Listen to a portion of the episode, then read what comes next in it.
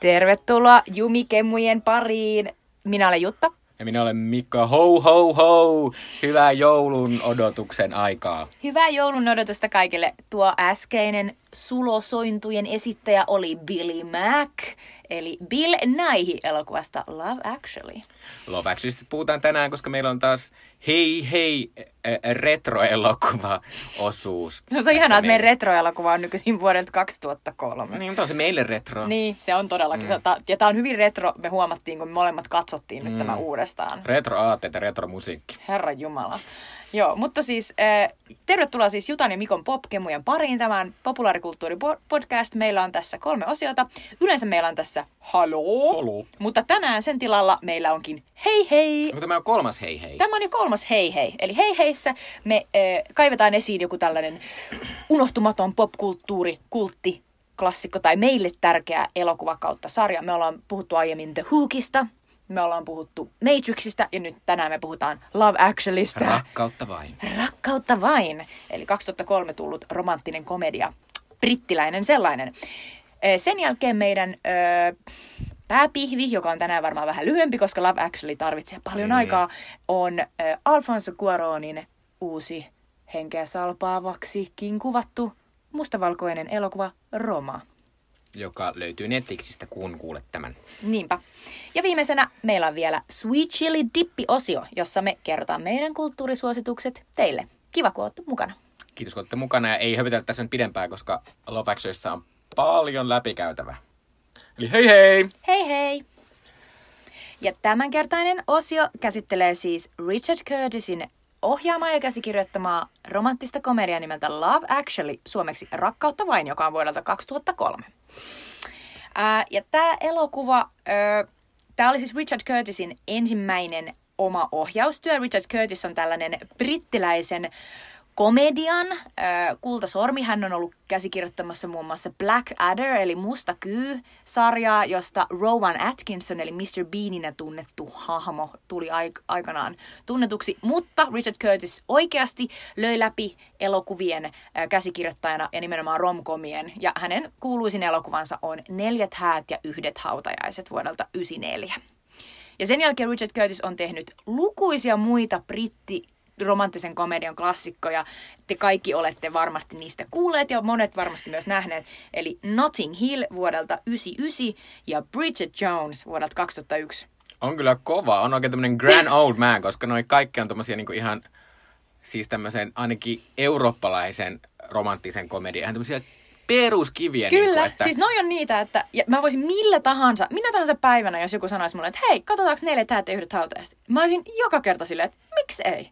Koska siinä on, siinä on jotain sellaista, ne on upean brittiläisiä, niin on hi- hirveästi sellaista hauskaa brittikulttuuri, jotenkin memorabilia. Mä muistan, kun mä oon nähnyt näitä elokuvia, niin näistä on tarttunut mukaan sellaista, että brittikulttuuri on upeata, Lontoossa on pakko mm. päästä käymään, hitsi nämä sanat, mitä ne käyttää, ja ai että, niin siinä on paljon sellaista. ja ne ihanat neulet, kaikilla on koko ajan neulet. Niinpä. Ja sit en yhtään tajunnut, että siellä on helvetin kylmä koko ajan, sen takia niillä on ne neuleet. Ja ne talot varsinkin on kylmiäpä kesällä. Niinpä. Mutta siis Richard Curtis on siis, on siis tällainen kultasormi, ja tota, ja, ja, ja, Mä sanon tämmöisen asian. Ja. Richard Curtis käsikirjoitti myös tämän vuoden yhden Jutan lempielokuvasta, eli Mamma Mia, Here We Go Again. mä en edes tiennyt tätä ennen kuin IMDBstä katsoin. Kiitos Richard tästäkin. Äh, mutta siis äh, Love Actually aikanaan, äh, tämä siis, äh, tää elokuva tehtiin 25 miljoonalla punnalla, ja tämä lopulta siis tienasi 250 miljoonaa dollaria, eikö joka on ihan hiilittömän paljon romanttiselle komedialle. On, on. Eli tämä on ollut sellainen äh, aivan järjetön suksee, jonka, jonka jälkeen, eikä vaan yritettiin tehdä vähän samantapaisia tota, tällaisia äh, romanttisia komedioita, joissa on tosi tosi monta äh, hahmoa. Tässäkin on kahdeksan, Joo. tai sanotaan, että tässä on kahdeksan päähenkilöä, joita seurataan, heidän elämänsä seurataan tota, vi- viisi viikkoa ennen joulua, niin kuin siitä lähtien tuonne jouluaattoon. Joo, kyllä. Eli tämä on tämmöinen äh, aika klassinen ensemble-elokuva. Eli tässä on hillittömästi melko tunnettuja brittiläisiä näyttelijöitä. Lähes kaikki, joilla on iso, vähänkään isompi rooli, niin on semmosia, että kyllä, jos on vähänkään elokuvia katsonut, niin tuntee ne. Ja, tota, ja tämä siis, mikään niistä juonista ole kauhean syvällinen, mutta ne on semmoisia aika pintaa, mutta ne kuitenkin kahdeksan ihmistä käy tämmöisen kaaren, mutta äh, missä ne kaikki tarinat liittyy rakkauteen Niin, ja jouluun. mietin, että Ja sitten, sitten niissä on myös, se on. Kyllä, ja sitten niissä on myös semmoinen jotenkin ajatus, mä en tiedä, onko tämä joku brittiläinen juttu, mutta semmoinen, että, että jouluna pitää olla niin kuin true, you, true to yourself ja niin Joo, kertoa, pitää uskaltaa. pitää uskaltaa ja kertoa kaikki salaisuudet ja näyttää tunteet ja kaikki niin. tollaset. Ja niin kuin, ku- kuten hyvin kuulettiin, niin Richard Curtisin tämä ajattelumaailma, niin se on, se on hyvin tuollainen cheesy. Mm. Eli hy, hyvin tuollainen niin kuin, voi sanoa, että monella, monella suomalaisella varsinkin menee vähän sellainen... Joo, tai, vähän tai, menee, tai tämä on niin kuin, tietyllä osin erittäin imelä. Joo. Mutta tavallaan mulla on se, että onneksi se on niin kuin, kaikista imelin siinä heti alussa. kun siinä on semmoinen hirvittävä semmoinen voice over meininki Joo, se on ja ihan sitten siinä on järjetön. semmoinen, semmoinen Joo, teksti. Se, se on, ja... siis tämä, tämä elokuva alkaa Heathrown lentokentältä, koska tämä on niinku tämän elokuvan tekijöiden mielestä sellainen upein paikka, jossa näkee, että, että ihmiset rakastaa toisiaan ja, ja ne kaipaa toisiaan. Ja, ja, tota, ja, ja Hugh Grantin voiceover-ääni kertoo, että When the planes hit Twin Towers, people Joo. didn't send out messages of hate, but of love and Joo. joy. Eli tämä on siis vuodelta 2003, eli, eli tämä on hienosti niin nyt pultattu lopullisesti, ikuisesti tähän niin kuin 9/11, VTC-iskuihin, sille että se on tuotu heti ensimmäisissä niin kuin tahdeissa esille. Mutta se... se- oli myös tämmöinen taso, jonka mä olin unohtanut aivan täysin. Kyllä, mä olin kanssa silleen, että mitä, me molemmat katsottiin tää tahoillamme eilen ja siis se oli niin huvittavaa, kun se tuli heti siinä, koska sä olit silleen, että ai niin, aivan, että tää on heti sen jälkeen. Ja, ja, ja jo joku siinä niin kuulostaa just falskilta, että varmasti silloin on tuntunut, että maailma on muuttunut lopullisesti, että tämä on maailman tärkein asia. Mm. Ja, ja nyt kun siitä on paljon aikaa, niin ymmärrän, että varmasti tällaisessa angloamerikkalaisessa, englantia puhuvassa maassa, niin tämä on edelleen hyvin, hyvin tärkeä. Ja on se edelleen On. niin kuin Amerikassa joku niin kuin tavallaan sotien jälkeisen ajan niin kuin eniten henkiä vienyt onnettomuus. Tai siis sanotaan, että näin tällainen niin kuin Ja se on semmoinen niin tapahtuma. kuin länsimaista kulttuuria niin. vastaan isku. Mutta silti, ei se nyt ole mikään sellainen asia, joka pitää tuoda jossain niin kuin kuolem, niin kuin Joo. tavallaan tar- tarkoitettu elokuvaksi, joka katsotaan Mutta romanttisena tällä jälkikäteen komediana. mä ajattelin, että onko se semmoinen, niin kuin, että jos sidotaan tää tähän, niin Amerikkaassa käy katsoa tämän. Niin, voi se olla, siinä voi olla, toi on muuten Mm. aika hyvä pointti. Koska siis tämä on erittäin laskelmoitu tämä elokuva. On. Jos jotain sanotaan, niin tähän elokuvaan on haettu just ne sen ajan kaikista isoimmat tavallaan sellaiset brittinimet. Ja tämä kaikilla tavoilla haluaa saada sut kokemaan onnellisuutta ja sellaisia niin kuin kivoja tunteita ja, ja jotenkin tässä on sellaisia kohtauksia, mikä mun mielestä niin kuin kuvastaa hyvin näitä elokuvan tekijöiden niin kuin moraalia siinä, että joka kerta kun tulee sellainen vetävä biisi, niin se oikeasti laitetaan ihan täysille. Ihan täysille. Eli siis tässä ollaan puhuttu näin, niin sitten alkaa niinku, tulee joku, sanotaan Beach Boysin biisin, yhtäkkiä tulee sellainen ja sitten ihan täysillä. Joo. Eli tässä niinku aina sille yritetään saada kaikki fiilikset esiin. Joo, ja pitää sanoa tästä, että et varmaan tämä silloin, kun tätä eka kertaa katto silloin 2000-luvun alussa, kun mäkin on kuitenkin, mä en ole, en mä tää hirveä fani ole, mutta olen nähnyt aika monta kertaa, kun sitä kuitenkin tulee jouluisin, ja sitten mulla Joo. on, mulla on kavereita, jotka on tämmöisiä romcom-ihmisiä, niin heidänkin myötävaikutuksesta on tullut katsottua. Ja ehkä silloin niin kuin tavallaan oli jotenkin vihattomampi aika tai tyhmempi aika niin, että, että suurin osa näistä juonista oli, oli varmaan silloin ihan semmoisia, että, että voi että miten romanttista, vaikka nyt tälleen eh, 2000, melkein 20-luvulla, niin, niin siihen on, niitä, niihin on tullut aika moneen semmoisia aika oksettavia Niinpä. jälkikaikuja. Ja siis tässä vaiheessa on pakko antaa shout out ystävilleni siis Marjolle ja Annalle, jotka siis joka vuosi tässä monen vuoden ajan ovat, ovat keskustelleet tästä elokuvasta Facebookissa jakamalla Jezebel Mediassa julkaistun I'm here to ruin Love Actually for you artikkelin, jossa siis käydään Love Actually läpi sillä tavalla sellaisen 2010-luvun fe- feministin niin kuin silmälasien läpi. Ja, ja siis se näyttäytyy siinä tosi seksistisenä ja niin kuin tosi rankkana elokuvana, jos ainoa niin kuin sellainen toivon pilke on niin kuin Emma Thompsonin hahmo ja kaikki muut on hirveitä. Mm. Ja sitten se on todella hauska se artikkeli ja sitten joka kerta, joka vuosi M-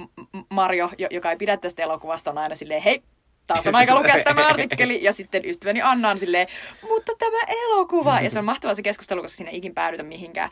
Mutta siis tästä päästään siihen, että tässä elokuvassa yksi niinku sellainen selkeästi nyt todella hä- hä- hämärältä ja jotenkin niinku ahdistavalta, ehkä jopa oudolta ainakin tuntuva niinku tällainen juoni on se Kira Knightlin öö, juoni. Eli Kira Knightley esittää tässä elokuvassa, tässä on siis kahdeksan ihmistä, joita seurataan heidän niin kuin perheitään. Ja näyttelijä varmaan kuin 30, koska ne Joo. Ne on vaan ne pääosat niissä. Kyllä, mutta Keira Joo, Knightley menee siis naimisiin tässä elokuvan alussa Chiwetel Ejioforin kanssa. Ja Chiwetel Eji- Ejioforilla on tällainen paras kaveri, jonka nimi on tässä elokuvassa Mark. Joo. Ja Mark on ollut koko ajan niin kuin, ilmeisesti Keira Knightleylle vähän sellainen, vähän sellainen niin kuin douchebag, että se ei oikein niinku jutellut sille. Ja ikävä. Keira Knightley on ollut koko ajan silleen, että vitsi kun toi on niin kuin mun sulhasen niin kuin paras kaveri inhoa mua, tosi inhottavaa. Mm. Ja sitten tässä käy ilmi niin kuin tämän elokuvan aikana, että ei se Mark inhokkaa sitä, vaan se on rakastunut Keira Knightleyin. Ja se käy ilmi silleen todella tavallaan hämärällä stalkkaustavalla, eli se Mark on ö, kuvannut Keira Knightleyn ja Chiwetel Ejioforin häät, ja sitten ö, Keira Knightley tulee niin kuin kysymään siltä sen kotona silleen, että hei, että onko sulla se häävideo, kun meidän oma häävideo niin kuin virallinen meni ihan, ihan siniseksi, että mm. et, et, niin kuin se ei toimi, että voiko mä katsoa sitä videoa. Ja sitten se menee, katsoo sitä videota, vaikka se yrittää se Mark estää, ja sitten näkyy, että se on kuvannut pelkästään lähikuvaa Keira Knightleyn kasvoista. Ja sitten se katsoo vielä se Keira Knightley sen koko elokuvan. Joo. Ja sitten mä oon koko ajan silleen, että siis miten pelottava tilanne, että yhtäkkiä niinku mies, jonka sä luulet, tai siis, et, et, et, se vihaa sua, niin sit se on niinku kuvannut silleen sun niinku mikro niinku tasolla sun ihoa niinku silleen, ja sun koko sen sun elämässä tavallaan onnellisimman päivän silleen joka hetken vaan sun naamaa. Mun tuli sehän sellainen olo, että onko tämä jotenkin sarjamurhaaja ja kuolenko mä nyt? Joo. Ja sitten varsinkin, sit, kun tässä tulee se, se tavallaan romanttinen asia sit lopussa, että se menee niiden kotona käymään. Sit silloin Se ne, Mark. Se Mark ja sitten silloin ne, sit silloin ne, kaikki on nähnyt, tässä on tehty paljon tämmöistä komiikkaa ja tällaista, missä Sitten on tästä meemejä niin monta. missä i, hänellä on tämmöisiä kortteja, isoja kortteja mukanaan, johon hän laittaa soimaan joku mu- musiikkaappale ja sitten hän niistä korteista kertoo hänelle, niin kuin, että olen, olen aina rakastanut sinua ja bla bla bla. Ja se on niin kuin, Joo. Ja siinä si, si myös kerrotaan tämän elokuvan tällainen tavallaan naiskuva, missä se kertoo sille, että, että minulle olet täydellinen ja, ja, tota, ja ö, jonain päivänä kuitenkin pääsen yli ja aion deittailla jotakuta näistä naisista. Ja sitten se on liimannut siihen Kate Mossin, Helena Rubinsteinin ja joidenkin muiden No. niin kuin tällaisten ö, mallien kuvia. jotka on Ja- megalaihoja jotka on megalaihe, mikä on mun mielestä ihan fine. Mutta sitten kun tässä elokuvassa on myös sellainen juonen käänne, missä Claudia Schiffer ilmestyy tähän elokuvaan silleen, että se voi olla yhden tämän elokuvan niin kuin näistä päähenkilöistä tyttöystävä, mm. joka on ihan sellainen, niin kuin, että hei, se vaan tuli, koska oikeasti ainoa hyvä tyttöystävä on supermalli. Niin. Se on niin kuin todella hämmentävää. Joo.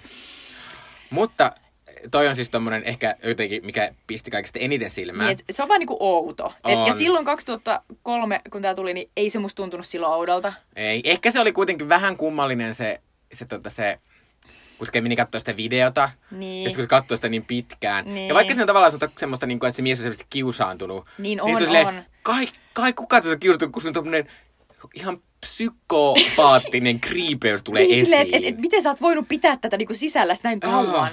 Mutta, Ja sitten mä myös tavallaan inhoan sitä myös sitä, sitä että, että siinä on kolmas henkilö siinä juonessa, joka siis on tämä Keira Knightleyn tummaihoinen mies. Ja sitten sit jotenkin näytetään silleen, niin kuin, että mutta tää on jotenkin vähän romanttisempaa tää näitten meno kuitenkin. Niin, koska tulee nämä kaksi valkoista ihmistä. Niin siitä tulee se on totta. Siinä on ehkä jotain tollasta. Joo. Ja sitten mä en myöskään tykkää siitä, että sit kun Keira Knightley on lopulta silleen, että aa, et sä et vihaakaan mua, vaan sä rakastatkin mua. Niin sit se on silleen, no, mä voin pussata sua ja heippa. Niin. niin kuin jotenkin tuli Nähdään sellainen, että, että niin kuin jotenkin tosi niin kuin random, että miksi, miksi kukaan tekisi noin. Niin. Mutta ehkä se haluaa olla vaan kiltti. Joo.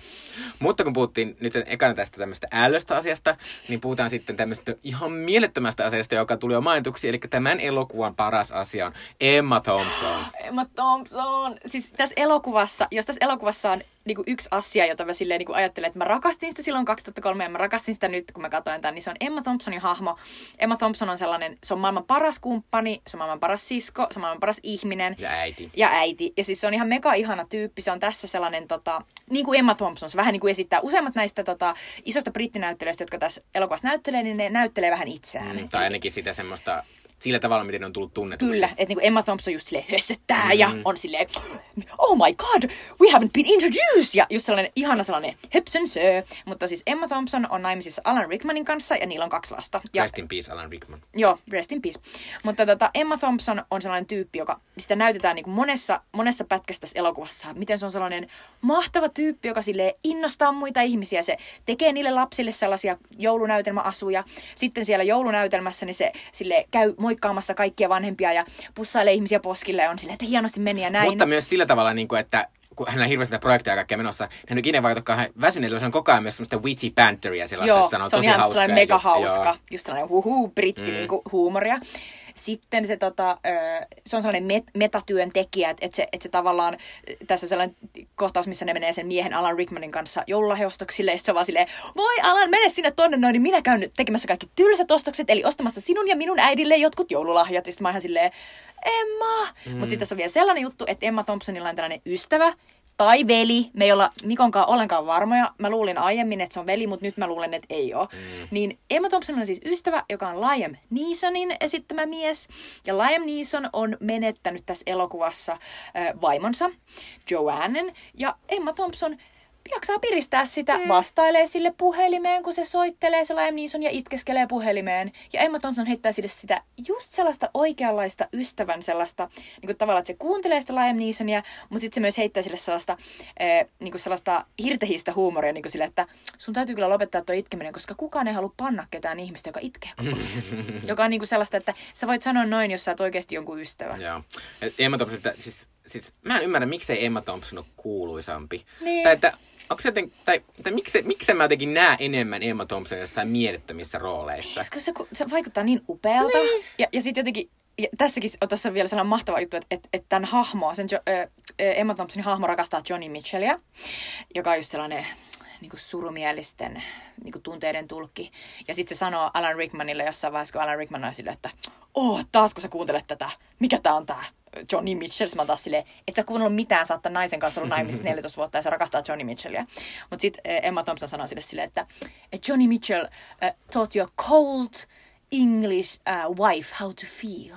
Ja sitten mä muistan, että tää oli jotenkin sellainen, ihanasti sanottu. Että tavallaan siinä puhutaan taas siitä, mikä tässä elokuvassa on tässä sydämessä, että brittiläisyydestä. Mitä siihen liittyy? Että siihen liittyy todella, että britit siellä kylmässä saarivaltiossa, niin ne täytyy oikein opettaa tuntemaan. Mm. Ja sitten se heittää siitä läppää, mutta se on tosissaan. Mutta tuosta How to Feel tuli myös mieleen se, että Emma Thompson on musta tässä myös ainut semmoinen kohtaus, joka oikeasti tuntuu jossain oikeasti, koska tässä paljastus lopussa, että tämän Alec Rickmanin sen miehen, niin hänellä on tämmöinen niin pieni fling tai jonkinlainen semmoisen hänen sihteerikön kanssa. Ja niin, se, ilmeisesti niin, se pettää sitä. Joo. Niin sitten tota, sit se paljastuu ja sitten, sitten se, sen tulee mahtava kohtaus, missä M. Thompsonin pitää, niin kuin, pitää kasassa kaikki, mutta sitten kuitenkin sen, sen on pakko päästä jonnekin itkemään, niin. se on ihan mieletön. Siis se, se, on, se on just sellainen, että se näyttää sen, että miten Emma Thompson on sellainen reipas tyttö, joka siis niin kun, se ottaa itsellensä sen pienen hetken, kun se tajuaa, että se on se on luullut, että se saa sen ihanan korun mieheltään, mutta sitten se tajuukin, että se koru menee jollekin toiselle, mm. että se saakin Johnny Mitchellin levyn, mistä mä olin eilen mun omalle puolisolle silleen, että jos sä ostaisit mulle äh, mun niin kuin lempiartistin levyn 14 vuotta, kun me ollaan oltu yhdessä, ja sä tajuis, että mä oon jo ostanut sen levyn, niin mä olisin silleen, että mä oon jonkun ääliön kanssa. Nee. Mutta anyway, äh, Alanis Mutta ehkä, ehkä tuolista aikaa, kun ihmis, ihmisten piti vaihtaa niiden vinyylilevyistä tuota CD-si. Totta, niin, ehkä se, se oli sitä aika niin. ihanasti ajateltu. Mutta ehkä se oli näin. Mutta niin, sitten kun se Emma Thompson sanoo silleen, se ei halua, se ei halua niinku murtua niiden lasten ja miehen, miehensä edessä siinä kohtaa, mutta mut sitä itkettää. Niin se no. sanoo, että mä menen vähäksi aikaa tonne lepäämään, kun mulla meni vähän vatsa sekaisin tosta, tosta jäätelöstä. Sitten se menee itkemään huoneeseen, se kuuntelee Johnny Mitchellia, sinne niinku näytetä sitä, että siinä on vaan se niinku musiikki ja sellainen sänky. Sitten lopuksi se petaa sen sängyn ja tavallaan mä muistan, että siinä vielä sellainen kohta, että se joutuu niinku hakkaamaan itseään vähän niinku reisiin silleen, kun sitä itkettäisi lisää, mutta sitten se joutuu lähtemään niin. jo viemään niitä lapsia niinku sinne jonnekin jouluesitykseen. Niin sitten on silleen, ja sitten se vaan niinku lähtee. Sitten mä oon silleen, että voi Emma, sä, oot, sä, sä, sä jaksat meidän kaikkien puolesta. No. Siis se on niin liikuttavaa. Upea Emma Thompson. Kyllä. No mä puhun sitten toista asiasta, mikä musta tässä on mieletön ja varmaan mun lempijuoni on tässä, mitä tuossa aluskin kuultiin, niin Bill Nye. Bill Nye esittää tässä semmoista Billy, Billy Mac-nimistä erittäin vanhaa poplaulajaa, joka on siis, mä en tiedä, mä ajattelin, että se voisi olla joku, kukakohan tämmöinen olisi. Jos joku Rolling Stones-tyyppi lähtisi yksin levittämään. Joo, tai... joku sellainen Mick Jagger, joka olisi lähtenyt yksinään ja, ja käyttänyt ihan yhtä paljon huumeita. Kyllä, mutta sitten, että, että häntä nyt yritetään tuoda äh, tavallaan pinnalle takaisin maailman kaupallisimmalla asialla. Ja sitten sit tässä on, se, se ei tavallaan ole kauhean syvä juoni, mutta se on sen hauska, koska se, se juoni menee niin, että se, se on koko ajan julkisuudessa se Billy, koska se tota, äh, hän, hän on päättänyt, hänen tämä sinkkunsa, joka on ihan hirveä. Joka on niin, siis Love is All Aroundista tehty Christmas joo. is all around, jonka kuulimme tässä alussa. Joo, niin, tota, niin että se pääsee joulun lista ykköseksi, joka on Briteissä tämmöinen klassinen juttu, että se on semmoinen iso, iso juttu, että kuka on joulun lista ykkönen ja kaikkea. Niin tavallaan se on mahtavaa, kun siinä on semmoista tiettyä mulle tuli sitä kaikista eniten semmoista mahtavaa nostalgia koska ää, mä, olin täm, mä oon tämmönen ihminen, joka tykkää katsoa niinku ulkomaalaisia listaohjelmia. Katoilla, ja mä muistan, kun Suomessakin tuli semmoinen joku Pepsi Chart 20, Joo. jossa aina käytiin näitä läpi. Ja sitten tota, tässä myös tiivistyy monia toinen mahtava asia on tämmöinen 2000-luvun musiikkiasia, mikä tässä on aika paljon. Että se bändi, tai se asia, minkä kanssa kilpailee tästä ykkösestä, on Poikamedi Bluun uusi sinkku, jota ei kyllä kuulla ikinä eikä tiedä, mihin se viittasi. Mutta se jotenkin, se on niin hauskaa. Ja sitten se jotenkin korostaa sitä, että tässä on myös,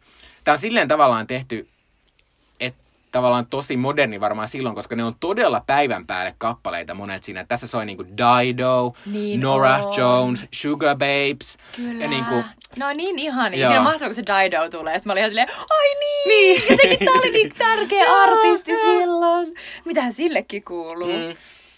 Mutta hyvää brittiläistä popmusiikkia se edelleen. Niin.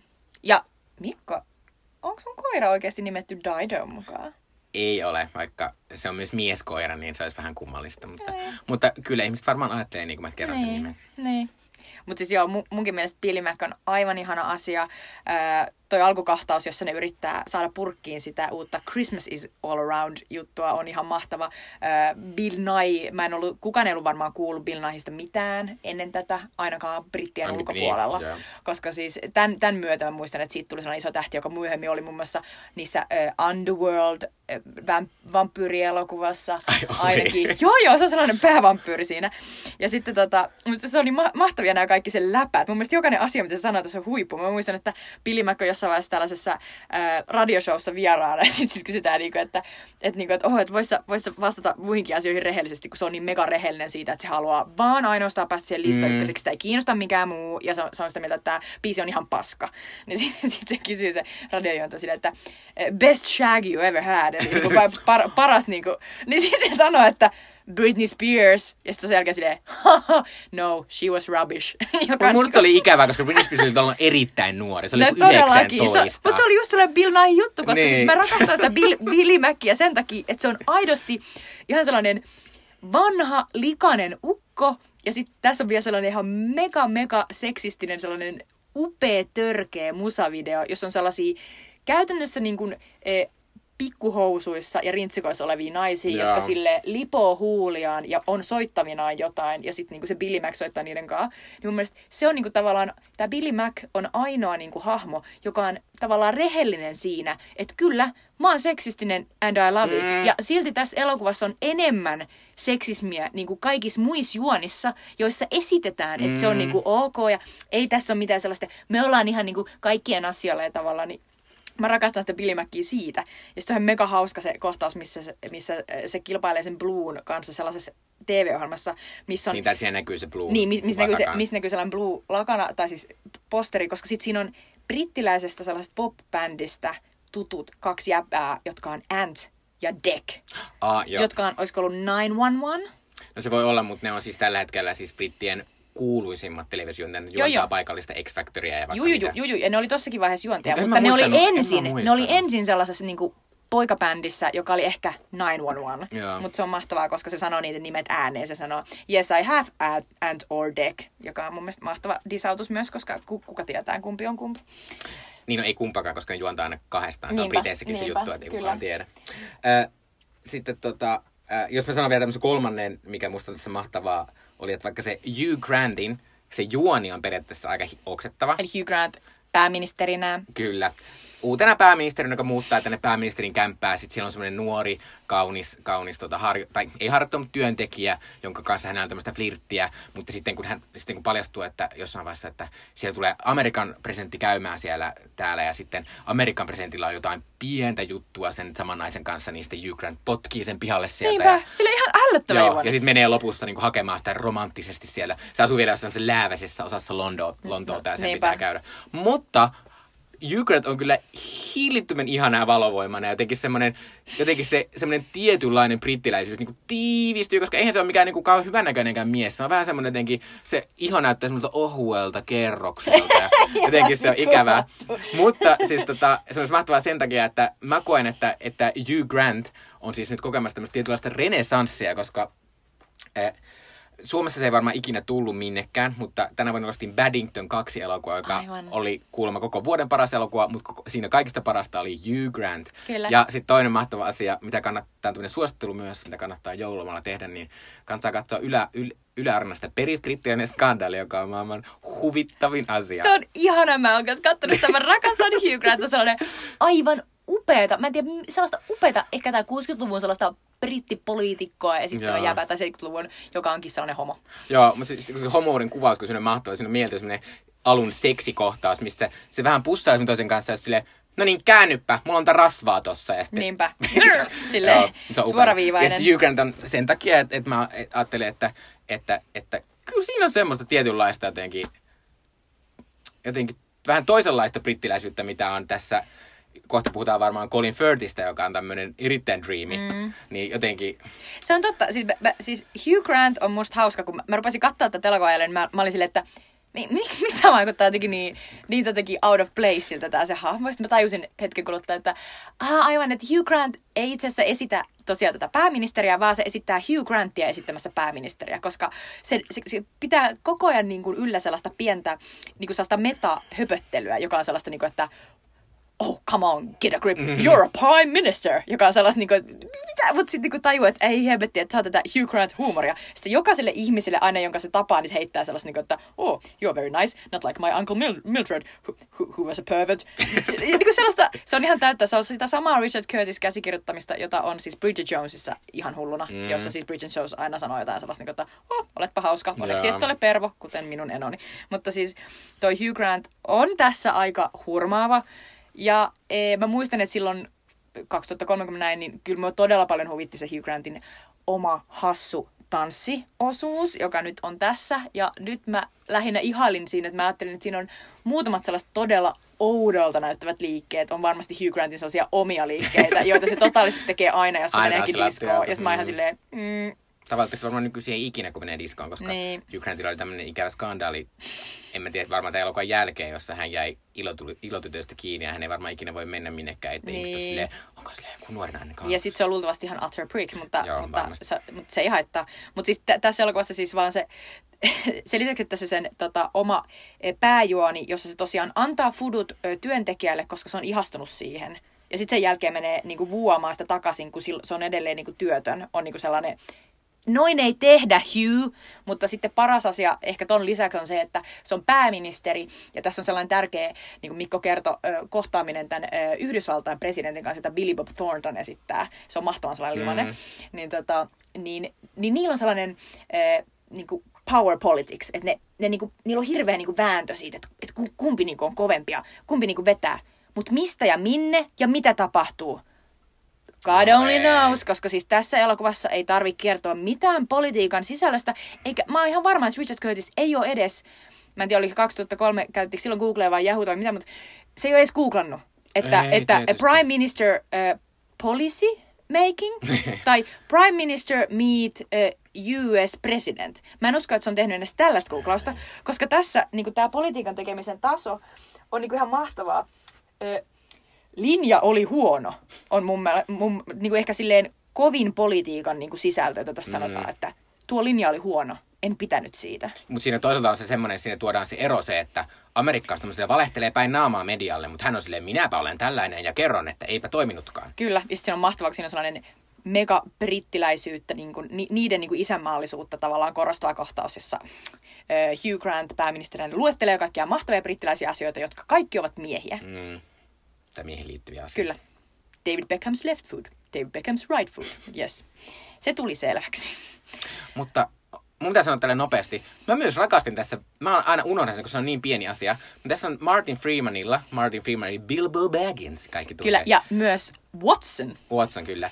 Niin silloin tämmönen ihana pieni pieni juoni, missä se esittää sen naisen kanssa semmosia jotain outoja niin kuin seksikohtaus stand-in Joo, tyyppejä. mä itse silloin 2003, mä luulin, että ne on siis seksistandineja, mutta nyt näin vanhempana mä ymmärrän, että ne on siis vain ylipäänsä elokuvastandineja, koska siis se kertoo se Aa, Martin niin, Freeman, niin, että niin. se on ollut Brad Pittin stand-in elokuvassa Seven Years in Tibet, josta mä tajusin, että eihän niitä standineja, niin kuin, nehän on ihan kaikissa elokuvissa Niin, tavallaan, niin, niin, niin, ne, ne on niin. vaan tavallisia standineja, mutta, mutta ne tekee pornoa. Niin, aina kun tässä, niin ne kuvaa seksikohtausta. Joo. Ja sitten niille, niille, kun on aina se sama pari, mikä on varmaan silleen, no ei luultavasti olisi kyllä, Ää, niin, tota, niin sinne tulee sellainen söpöromanssi ja mä tykkään siitä. Ja sitä, mä, mäkin tykkään Martin Freemanista tosi paljon. Niin mäkin. Se, se, on, se on näistä niinku, ö, staroista myös sellainen, jonka, joka siis ö, staraus on kasvanut niinku Mm, eksponentiaalisesti. Et se on, tähän aikaan kukaan ei vielä tiennyt sitä. Joo. Eh, Onko sulla muita tämmöisiä parhauksia, koska mä haluan myös vähän räntää tästä. Tässä on monta semmoista hirvittävää juontajaa, Mm, totta. mä inhoan. Joo, siis niin kuin, ö, no me, me, me voitaisiin mennä ehkä, ö, mennään vaan suoraan siihen, sä mainitsit jo Colin Firthin, niin mennään siihen, ke, ke, kerro siitä. Eli Colin Firth on tämmöinen kirjailija, äh, joka saa tota, vaimonsa kiinni siitä, että se on pettänyt äh, tätä kol- että hänen vaimonsa on pettänyt äh, häntä niin kuin hä- äh, hänen veljensä kanssa. Joka on sellainen, tässä elokuvassa näytetään se veli, ja mä olin oikeasti silleen, että ei ole todellista. Niin, mutta oli, se- toi oli kun se on semmoinen ihan tavallisen näköinen, vähän chubby mies. Ja sitten, mutta mulla on tämmöinen salteoria, että se on myös tämmöinen, että Colin Firth on ollut silleen, niin kuin, että, että mä haluan vähän downsplayta sitä, että mä en ole tämmöinen maailman komein mies, Niin, se- mitä se oli tollon. Että mä haluan olla tämmöinen lähestyttävä ja tämmöinen ihanan, tämmöinen jotenkin kansanomainen. Mutta sitten kun hän, tota, hän on kirjailija, niin sitten hän Colin lähtee, lähtee pois Englannista ja menee jonnekin Portugaliin. Se on Marseissa, Marseille, mielestä. joo joo. Menee Marseihin semmoiseen jonnekin paikkaan, missä hän kirjoittaa kirjansa ja sitten hänelle, hän, häntä niinku tulee sinne kotiapulainen on siellä. Se kotiapulainen on semmoinen portugalilainen nainen, joka ei puhu yhtään englantia. Joo, sitten he si- Aurelia. sitten siellä, siellä tälleen sekoilevat näin, tai niinku olla, elelevät yhdessä ja tietysti rakastuvat, vaikka heillä ei ole yhtään sanaa, voisi sanoa toisilleen. Ja sitten, tuota, ja sitten, sitten Colin Firth matkustaa takaisin Lontooseen, kun hän on kirjoittanut sen kirjan tai jotain päläpälää. Ja sitten, tuota, ja sitten hän tajuaa siellä, että ei, minä rakastin sitä Aureliaa. Ja sitten se matkustaa takaisin ja opettelee sitä, Saman po- tien. opet, opettelee sitä Portugalia ja sitten menee kosimaan sitä sinne näin. Niin sitten, ää, joo. Niin tää on tavallaan, kun tässä kuvailee tämän, voi, on tuohon romanttista. Mutta musta, mua, mä niinku inhoan sitä semmoista, niinku, että meidän ei tarvitse puhua mitään. Eikä varsinkaan, mun ei pitää tietää mitään muuta naista, kun se pitää huolen minusta. Että se riittää minulle tähän niinku rakkauteen. Musta se on Niin, jotenkin... ja että hän on laiha ja hyvän näköinen. Silleen, Tai mik, tässäkin on kohtaus, missä se, ne niinku kastuu. Ja sitten siinä kuvataan, kun se nainen niinku ottaa vaatteita pois. Niinku ihan hillittömän kauan kuvataan Joo, niinku sellainen sen, hidastettu. sen, sen, niinku sen pikkuhousu rajaa. Mutta ei kyllä saatalisti, ei se Colin Firth, joka myös kastuu, niin ei se ota vaatteita ei pois. todellakaan. Ja sillä on vielä sellainen paita päällä sen jälkeen, kun ne on niinku nousseet sieltä vedestä. Ja sillä Aurelialla on sellainen pelkkä äh, niinku pyyhe. Joo. Ja Colin Firthillä on taas kaikki kamat päällä. Joo.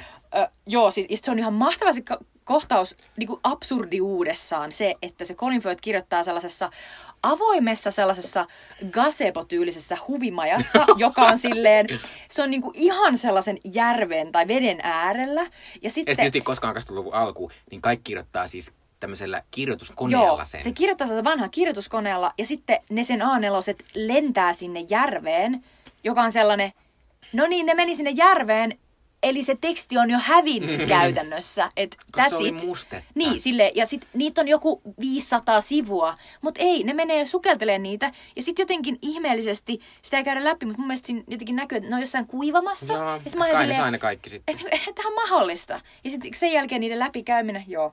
Mutta tota, se on aivan käsittämätön. Mutta siis, joo, mun mielestä toi kans toi juoni on, se on aivan kestämätön. Ja sitten siinä on heti sellaista, siinä on, toisaalta mä niinku huo, huomaan, että siinä niiden välillä, kun ne ei ymmärrä toisiaan, mm. sit siinä on niinku suomennettu se, että mitä se Aurelia esimerkiksi sanoo, sanoo aina välillä, kun, kun, kun se Colin Firth sille jotain höpöttää. Mm. Niin sit niillä on sellaista hauskaa, pientä sellaista vittuilevaa niinku, huumoria Niin niiden välillä, jota siis esimerkiksi ö, me-yhteisen Mm. mm. ystävän ja sen poikaystävän välillä on mun mielestä ihan selvästi. Eli tavallaan se on yksi sellainen tapa niin kuin tavallaan pitää yllä Joo, ja on siinä myös sitä semmoista, että siinä kuvataan sitä, että ne aattelee kauheasti samoja Niin, asioita. niin että ne on tavallaan samalla levelillä. Mutta silti se on ihan sellainen, että ei se, ei se noin voisi ikinä mennä. Mutta toisaalta mä sa- sanon tämän, että, että se on tavallaan ihan hieno se, mä tykkään siitä, siitä jotenkin tilanteesta, kun se lähtee sitten kosimaan sitä, sitä naista, kun se mm. nainen on töissä semmoisessa ravintolassa ja kävellä se, varmaan Lissabonissa tyyliin, kun se oli semmoista mäkiasiaa, niin mä ajattelin, että se on Lissabon.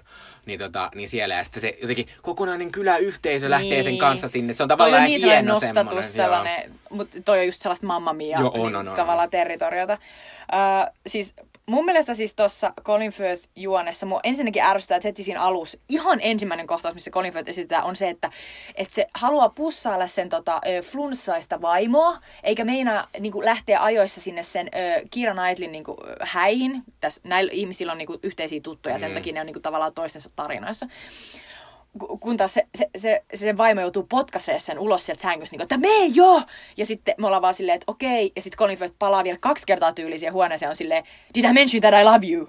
I love you. Ja sitten mä oon silleen, Too tää, tää, niinku too much, niinku, tää, tää, kaveri on niinku liian kiva. Että liian kivaa ihmistä petetään on niinku Niin. tavallaan tämän elokuvan niinku Joo, on se opetus. siis tavallaan se just toi, että, että se on liian kiva, mutta siis kun se ei voi olla samalla tavalla kiva sille naiselle, kun niille ei mitään yhteistä kieltä. Niin, tota, mutta se on myös hassu, niin kuin, tässä on tämmöinen hassu juttu, että mä olin alussa, että esittikö se vaimoa Sienna Miller? Se näytti Niin. aivan megana Sienna Niin Miller, että mä olin näytti. ihan varma, että se ei ollut Sienna Miller. Mutta mä olin silleen, Sienna Miller näytä keltään. Niin, se on tosi hassua. Se on Mm. tosi hassua. Mutta siis eh, yksi asia, mistä mä tykkään tästä, tässä Colin Firth-juonessa, on se, kun Colin Firth puhuu kieliä. Siis musta se on vaan hauskaa, siis koska, koska siis tästä tehdään tosi paljon niin hauskuutta siitä, että Colin Firth yrittää puhua ranskaa. Se, se, se menee mun mielestä vielä ihan hyvin. Se on sellaista, Mm. että vous savez.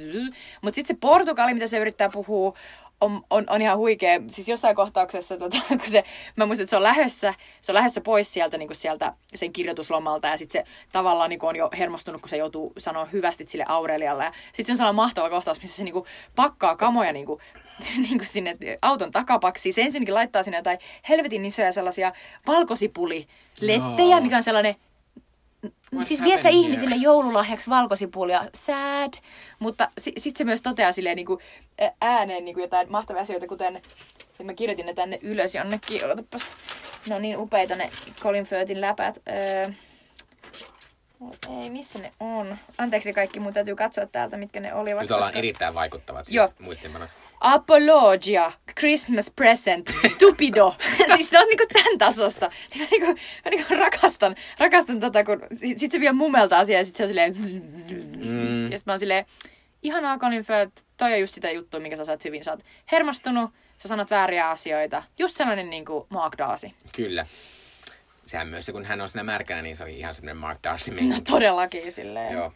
No sitten puhutaan äh, ainakin yhdestä vielä juonesta, eli tässä Laura Linney, joka on tämmöinen amerikkalainen, ihan arvostettu näyttelijä, ää, niin hän tota, esittää tämmöistä kai toimittajaa, joka on töissä jossain, musta se oli toimittaja. Mut onko se kuitenkin joku kustantama? Mä en ole ihan varma, koska olla, siis Richard kuitenkin- Curtisin muissakin elokuvissa on kustantama. Bridget Jones on töissä Mutta kun mä yritin vaan mainita jonkun tämmöisen äh, ammatin, mikä aina romantisessa komediassa on, niille ikinä normaalia ammattina aina jotain alaa ihmisiä. Niinpä.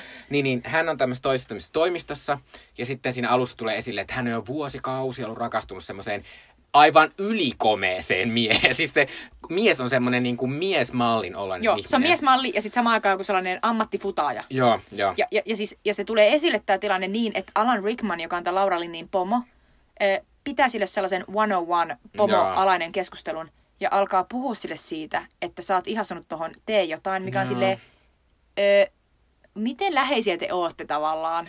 Varmaan Jos te olette kavereita, niin tää on ihan ok, Mm. mutta muuten vähän outo. Joo. Mutta sitten Laurini saa myös tämmöisiä mystisiä puheluita koko ajan. Hänen pitää koko ajan poistua kaikista tilanteesta silleen puhumaan puhelimeen ja vähän oudoista asioista. Ja sitten tuota, no sitten tulee pikkujoulut ja sitten, sitten viimein tämä Carl ja tämä Laura Linin hahmo, niin he päättävät, että no niin, mennäänpäs nytten kuksimaan. Ja sitten ne menee kuksimaan sinne Laurelin asuntoon ja sitten koko ajan soitaisi puheen sitten kaksi kertaa puhelimessa ja sitten, ja sitten se kertoo, että hänellä on tämmöinen, hänen tämmöinen veli, joka on siis sairas, niin kuin mielletään sairas, että sen takia hän ei, voi- hän ei jotenkin voi jättää sitä ollenkaan yksin, että kaikki sen takia jotenkin kärsii. Ja sitten siinä on semmoinen kohtaus, missä hän käy katsomassa sitä ja se, se, tota, se veli on siis tosiaan semmoinen, että se yrittää lyödä sitä jossain vaiheessa Laurelinia ja tälleen.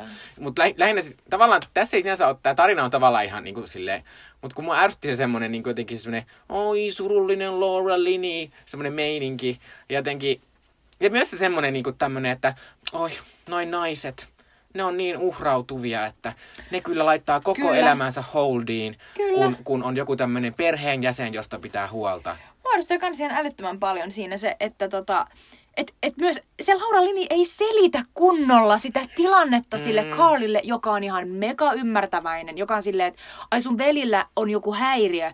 No se on ihan ok. Niin miksei se Laura Lini selitä paremmin sitä, että se on oikeasti niinku tavallaan sairas. Mm. Että jos ei se vastaa sille, niin sit se epäilee, että se tekee itsemurhan. Mm. Jolloin niinku, ne vois yhdessä tavallaan viedä sitä eteenpäin. Mutta niinku, musta tuntuu, että et, et siitä tulee just sellainen klassinen, niinku, että no, tää on tällainen elokuvajuoni, niin nyt, nyt tämän pitää vaan pilata niinku täydellisesti tämä näiden mahdollisuus Joo. Ja, mihinkään. sit, ja sitten myös tavallaan mulla on myös se, että mua ärsyttää myös tavallaan se semmoinen, se sen semmoinen mielisairauden kuvaus, koska se, siinä kuvataan, että se veli on selvästi ihan semmoisessa OK-hoitolaitoksessa, Niinpä. jossa siitä kyllä pidetään huolta. Niin kuin, ei ole huolta, että se niin kuin, tekisi sen itse. Niin, niin kuin, tavallaan siinä on se semmoinen, niin kuin kuvataan, että jos sulla on joku mielisairas läheinen, niin sun pitää koko ajan olla hollilla, että Niin. ne tekee muuten heti itse. Et Kukaan muu ei sun pitää koko ajan vastata niitä. siihen Nokia-tuneen. Joo. Ja sitten sit se Laura Lini just selittää, että sen takia sillä on sellainen, niin kuin, mä itse isosisko ja mä ymmärrän, että niin kuin, tavallaan tällaisen dynamiikan, missä sä oot silleen, että sä oot vastuussa sun veljestä, mm. koska molempien, ne vanhemmat on kuollut tai jotain, ja sitten se sanoi, että nyt kun me ollaan yhdessä täällä, eli nehän on amerikkalaisia, ja ne on siellä Brittein saarilla. niin Mikä se on myös silleen- aivan tämmöinen, miksi tulitte ikinä tänne? menkää takaisin kotiin. jotain tuttuja oli siellä, jotka voi myös hoitaa Ihme sitä. meininki. Mutta joo, niin tää, niin, et, mutta sitten kuitenkin heittäydytään tuollaiseksi ihan totaalimarttyyriksi. Niin mun mielestä, mun mielestä se Laura Linin hahmo tekee sellaisen valinnan siinä, että kun se, Mm. kun se Carl on tehnyt sille jo selväksi, että Aa, sun, joo, että me ei haittaa, me voidaan jatkaa tästä ihan milloin vaan, niin kuin Mm. haluut. Ja sitten se Laura Linin vaan lähtee puhu puhelimeen. Mun mielestä se on sellainen, että Laura Linin vaan valitsee, että mä en halukkaan. Niin. Mä en halukkaan seksiä. No se on tavallaan niin kuin hänen valintansa, mutta se on tavallaan semmoinen vähän let down. Niin, mustakin. Musta on vähän outo. Tai siinä esitetään se, että se käyttää sitä sen veljeä tekosyynä, ettei tarvi niinku Niin. lähteä tähän suhteeseen. niin. Mutta se on vähän outo, outo juttu tosiaan. Ja musta tollasen, niinku, tuo juoni saa aikaa tällaisia ajatuksia meidän mielessä, jolloin se on todella outo tavallaan Mm. se juoni, että siinä on Se on jotain vähän, kummallista. Se on niin hillittömän downer juoni. niin tai niin kuin silleen, kun se ei se sopinut tähän. Mä silleen, ja myös sen takia, että mä tykkään Laura Linnistä, mutta musta sen hahmot aika usein on tommosia jotenkin, Niin. Vähän tommosia tavallisia naisia, jotka ei ihan onnistu Joille elämässä. käy tosi huonosti. Niin. Musta vähän typecastetaan silleen, että sillä on punaiset hiukset, se on vähän ressukka. Niin, ja sit sillä on vähän semmoset pyöreät posket, niin se selvästi on semmonen niinku... Mutta siis äh, tästä päästään siis mun äh, tällaiseen kolmeen asiaan, joita mä inhoan tässä elokuvassa, jotka on sellaisia asioita, jotka ei silloin aikanaan ärsyttänyt mua niin paljon, mutta joista ainakin yhden asian mä tajusin jo silloin. Eli No niin, anna mua, tulla. no niin, mua ärsyttää tämän elokuvan naiskuva, jonka mä oon maininnut. Siis tämä, että tavallaan ainoa hyvä, niin kuin sellainen upea nainen, josta voi unelmoida, on siis supermalli.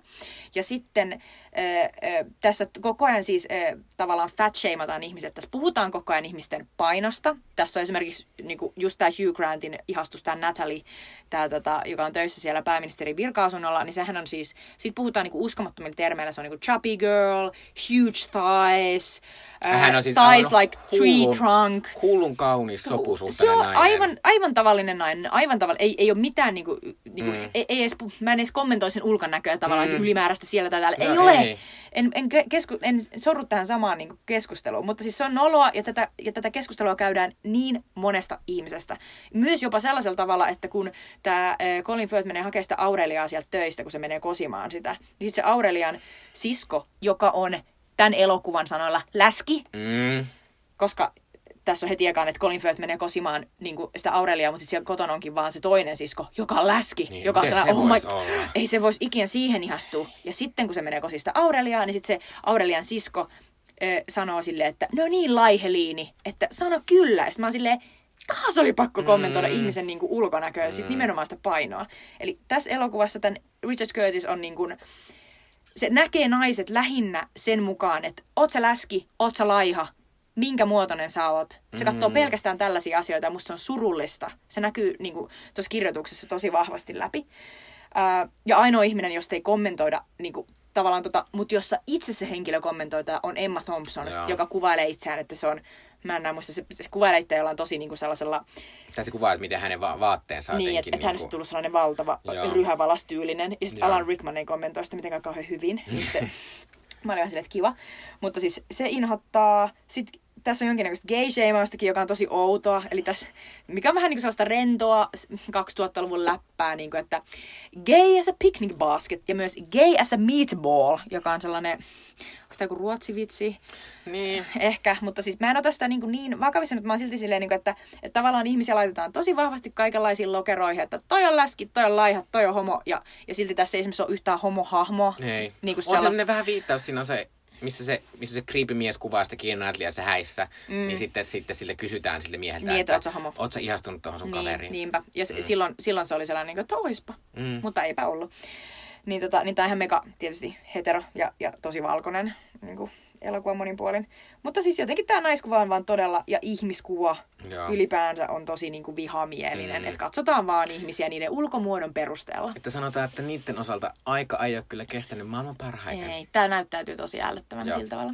Mutta tämmöisen loppukaneettina mä nyt haluan sanoa, että, että äh, tavallaan tämä silti jättää mulle semmoisen pääosin positiivisen semmoisen jutun, mikä perustuu just siihen semmoiseen ihanaan niin tunnistettavaan semmoiseen neulepaita brittiläisyyteen, koska tämmöisille, että ei nämä ikinä käy missään modernissa tilassa. Nämä on koko ajan jossain ihme, missä on vanhoja huonekaluja ja seinät täynnä niiden sukulaisten kuvia ja kaikkea tollasta. Että se on tavallaan semmoista tosi meille suomalaisille varsinkin kaikista tämmöistä Ylen brittisarjoista tuttua. Niinpä. Ja se on tavallaan sille ihanaa. Ja sitten tavallaan tässä, kun tässä on tosi vahvasti lähellä se semmoinen niin brittiläinen populaarikulttuurikin, niin se on toisaalta sitten semmoinen, semmoinen mahtava jotenkin juttu, joka tuo semmoista tiettyä lämpöä. Ja sitten kun vertaa, että niin kuin Jutta mainitsi, että, että tämän jälkeen niin kuin Amerikassa tehtiin kolmekin tämmöistä samantyyppistä elokuvaa. Tehtiin Valentine's Day ja Mother's Day ja sitten tehtiin äh, New Year's Eve, jotka perustelevat periaatteessa samalle idealle, mutta jossa oli amerikkalaiset kuuluisat näyttelijät ja jotain pop-tähtiä. Mutta ne on toisaalta, ne on semmoisia kiiltäviä jotenkin, semmoisia kaikki on yberkauniita ja kaikki on jotenkin semmoista jotenkin sani, sani, sani jotenkin. Ne on, että- niinku, ne on s- täysin sieluttomia, Joo, niin kun jos ajatellaan, että, että, että tä- tässä on virheitä, mutta näissä ihmisissä on Mm. jotain rosoa kuitenkin. Joo. Ja tässä on ainakin yksi oikea ihminen, Mm. eli se Emma, Emma Thompsonin hahmo. Joo. Ja, ja tietysti se Billy Mackin tun- tuntui ihan, Joo. ihan siltä, että se voisi olla. Joo. Ja sitten toinen juttu, minkä mä haluan tässä vielä loppuun sanoa, että me ollaan aina puhuttu tästä, että mitäs näiden jälkeen ja mitä on vaikuttanut. Niin nykyisinhän romanttisen komedian tila ei ole mikään maailman paras, että ei ihan hirveästi tule romanttisia komedioita. Tänä vuonna on ollut poikkeus, koska tänä vuonna yksi maailman megamenestyksestä, eli Crazy Rich Asians, on periaatteessa romant- tai onkin romanttinen On komedia. romanttinen komedia. Mutta muuten äh, romanttiset komediat ja myös tämmöiset joulukomediat on siirtynyt lähes täysin maksullisille tämmöisille. Eli, eli Netflixiin. Netflixissä on joka vuosi tulee semmoinen Christmas Prince, joka on kuulemma, joka on todella huono elokuva. Niin se oli viime vuoden tämmöinen hitti. Ja sitten Amerikassa tietysti on Hallmark, joka on tämmöinen tilattava tämmöisten TV-elokuvien kanava, jotka julkaisee niin kuin jotenkin satoja Mua vuosittain niinku, näitä tämmöisiä. mu- välillä niinku niin tekisi mieli jotenkin katsoa, että millaisia ne niiden Joo. elokuvat on. Mutta tavallaan, että tämä tämmöinen koko genre, mikä, mitä tämä edustaa, tämä Love Actually, niin se on tavallaan poistunut meidän elokuvateattereista periaatteessa, koska, Mm. koska myös miettii, niin kuin, että että nykyisin myös jouluelokuvat, ne on pääasiassa siis lasten elokuvia. Niin. Siis viime vuonna tuli, tässä tullut niinku kaksi niitä Bad Moms-elokuvia, Joo. jotka, josta ainakin toinen oli sellainen jouluelokuva. Mm. Mutta joo, siis ää, ei, ei ole tällaista niinku genreä. Mutta toisaalta eihän tääkään, tähän niinku aloitti vähäksi aikaa sen genren. Niin. Mutta tämäkin oli kuitenkin tällainen niinku tavallaan yksi elokuva. Mm. Ja, ja, ja, nythän tässä tuli, oliko tämä viime vuonna vai toissa vuonna tuli sellainen, Briteissä on sellainen Red Nose Day, niin kuin tällainen hyväntekeväisyys. Niin, nenäpäivä. Ne, ne, ne, totta, joo, Mm. se on nenäpäivä, niin, niin sellainen nenäpäivä special, jossa, jossa siis palattiin näiden hahmojen luo ja katsottiin, että mitä niille kävi. Ja Joo. nyt tänä vuonnahan tulee öö, mun mielestä, tai siis se seuraava nenäpäivä-spesiaali on kans jostain niinku kuolemattomasta tällaisesta brittiklassikosta. Apua, mikähän se on? Se ei ole Bridget Jones. Onkaan se tyyliin, onkaan se tyyliin neljät hätiydet, en tiedä. No, Joo. anyway. Mutta, mutta tota, e, e, Love Actually on hyvin, hyvin niin kuin, mä, siis kyllä mäkin sanon, että mä katsoin tätä, mulla oli erittäin hauskaa, kun mä katsoin tätä, mä siis tein ihan valtavat määrät näitä muistiinpanoja, kun musta jotenkin tuli vaan koko ajan sellaisia, että ei herätti tämäkin asia ja tämä asia pitää sanoa siellä podcastissa, niin kyllä mä nyt huomasin, että mä edelleen nautin ja jotenkin nauran tälle leffalle, ja, ja, tota, ja, ja jotkut tässä jutussa on edelleen vähän sellaisia, että ne on niin imeliä, että mua jotenkin vieläkin nolottaa tavallaan katsoa sitä. Niin kuin esimerkiksi Mm. mua tavallaan nolottaa katsoa niitä kohtauksia, missä Liam Neeson on sen pikkupoikansa kanssa katsomassa e, Titanicia. Ja sitten ne, sit ne tekee sellaista niin kuin, do you trust me? Ja sitten ne niin kuin esittää niin kuin, Kate and Leo niiden sanojen. Eli, eli ne tar- esittää niin kuin Leo DiCaprio ja Kate Winsletin roolit. Ja mä oon silleen, ne on niin kuin isä ja poika. Et se, se on niin, kuin niin jotenkin tavallaan imelää Joo. se, mitä ne tekee. Et mua niin kuin nolottaa katsoa sitä. Joka on niin kuin, musta se on, se on saavutus. Mm. Että tämä elokuva ei ole niin kuin, se ei ole onnistunut. Mä en ole päässyt siitä yli. Niin. Ja, mutta kyllä mä sen myös sanon, mitä eilen koki, että kyllä tästä vähän joulumieli tulee. Mm. Mm. Ootko nyt Että silleen, niin tää- että valmiina jouluun? Jingle bells, no on mä enemmän kuin olin toissapäivänä. Ja... Onpa kiva. Joo. Mutta siis, eli, eli katsomalla tämän elokuvan voitte ehkä päästä joulumielelle. Kyllä. Mutta Ja siirrytäänkö Roomaan? siirrytään. Tämä oli aika hyvä. Kyllä. Eli nyt puhutaan sitten lopuksi vielä Roomasta. Rooma on siis Alfons Cuaronin ö, erittäin oma elämänkerrallinen mustavalkoelokuva, joka siis on nyt ollut tämän viikon täällä Suomessakin elokuvateatterissa nähtävillä. Ei Finkinolla, mutta niin kuin muissa pienissä eloteattereissa. Ja Helsingin lisäksi mun mielestä ainakin Turussa ja Tampereella. Ja tota, tämä on siis tämmöinen elokuva, joka sijoittuu Mexico Cityin Rooma-nimiseen kaupunginosaan 1970-luvun alkupuolelle. Ja tässä kuvataan siis semmoisen semmoisen hyvin toimeentulevan perheen tämmöistä nuorta koti, äh, niin kuin kodinhoitajaa, Joo. joka siis pääasiassa pitää huolta tämän perheen niin kuin viidestä lapsesta ja sitten siivoaa. Ja sitten tavallaan tätä tämän äh, äh, naisen tämmöistä aika pienimuotoista elämää kuvataan siellä äh, tosi tosi eläväisessä kaupunginosassa. Tosi hyvin sanottu. Joo. Ja, ja tämä on siis tota, äh, Alfos Cuaronin, en tiedä, olisiko joku viides elokuva, Alfos Cuaron on siis aiemmin ohjannut, onko tämä, äh, mä en osaa sanoa You Mama Tambien. Itu mama tambien. Itu, joo, eli Äities kans. Sitten on ohjannut äh, kolmannen Harry Potterin Aspakanin vangin, sitten semmoisen mahtavan skifi-elokuvan Children of Men. Se on upea. Ja äh, viimeisimpänä ohjasi Gravity, Skifi, avaruus, Sandra Bullock. Tähtielokuva, josta hän siis voitti myös Oscarin. Ja oli tällöin, tämä oli, tää oli hauska tämmöinen tippitti, mikä luki sen Wikipediassa, että se oli siis ensimmäinen meksikolainen mies, ei kun ens, ensimmäinen meksikolainen, joka on voittanut parhaan ohjaajan Oscarin, mutta se on hassua, kun sen jälkeen kaksi lisää on ohjannut. Eli pelkästään näköiseen meks- meksikolaiset voittaa Oscareita nykyisin. Kyllä. Mutta siis ja ne on tota- kaikki kavereita. Joo, ja se pitää sanoa tästä elokuvasta vielä, että tämä on siis ollut, ää, tässä kaikki nämä näyttelijät on pääosin semmoisia amatöörinäyttelijöitä, joita ainakaan minä en ole nähnyt ikinä missään. Ja esimerkiksi tämä pääosan esittäjä, jonka nimen mä nyt lausun huonosti, eli Jalitsa Aparicio, niin hän on siis oikealta ammatiltaan opettaja. Ja sitten hän on löydetty tähän. Kyllä. Mutta tota, sinäkin kävit katsomassa tämän elokuvateatterissa. Mitäs olit mieltä? No siis tää on ihan älyttömän, älyttömän kaunis elokuva ja kaikki tässä elokuvassa niin kertoo siitä, että tämä on todellakin niin sydämen asia ollut Kuoronille. Eli Kuoron on kuva tässä elokuvassa omaa lapsuuttaan. Hän itse kasvoi tällaisessa ö, ylempiluokkaisessa tavallaan hyvin toimeentulevassa perheessä, jossa, jossa hä- hänestä piti huolta tällainen kodinhoitaja. Clio. Kodinhoitaja, jonka oikein nimi oli Libo. Joo, Libo, mutta Clio tässä elokuvassa. Mutta tässä elokuvassa mm. tätä hänen paikallaan on tällainen Clio. Ja, tota, ja, ja sitten e, tässä elokuvassa on sellainen iso, iso niin kuin murros, joka, joka siis ajaa tämän perheen tällaiseen kriisiin ja, ja, ja, ja, ja jonka aikana niin kuin tämä taloudenhoitaja Clio niin kuin yrittää pidellä näitä lapsia niin kuin vähän hyvänä ja, ja niin kuin perhettä kasassa. Ja se on se, että isä jättää niin kuin tämän perheen. Mm. Ja tämä tapahtui tälle Cuaronille oikeasti.